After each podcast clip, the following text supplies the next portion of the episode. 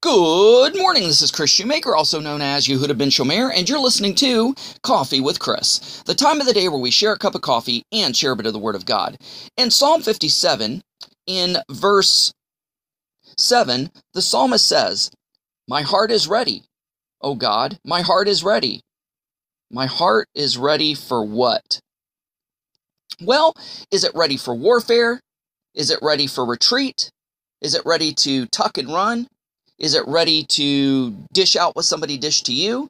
Is it ready to supplicate in prayer? What is the heart ready to do? He says, My heart is ready, O God. My heart is ready. Well, maybe we can get a little bit of a hint because back in the first verse, the psalmist says, Have mercy on me, O God. Have mercy, for my soul trusts in you. In the shadow of your wings I will hope until lawlessness shall pass away. Ah, he's being persecuted here. Ah, he's being hunted and chased down. Ah, his enemies are against him. So obviously his re- his heart is ready to make war, right? His heart is ready to pray at the very least, right? No.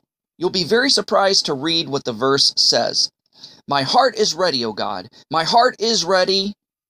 Here we go. Mic drop. Boom! I will sing, and I will sing a psalm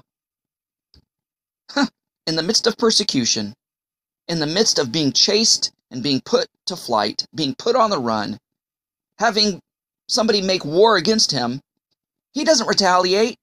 He doesn't throw bombs back. He doesn't even supplicate in prayer. He says, Instead, I will sing, and I will sing a psalm. In other words, he already knows that God has the victory. So he's going to sing the victory song, and he's not going to worry about anything. So even before the battle takes place, even before the, the war begins, the psalmist knows that he's won. So there's no reason to supplicate. There's no reason to fight back. The only appropriate course of action is to sing a psalm to God. Sing a praise to Him. Give Him thanks for the victory. Let's apply that to our lives today and the battles that we face and have yet to fight. Guys, thanks so much for listening. Go out there and have a great day. Shalom and God bless.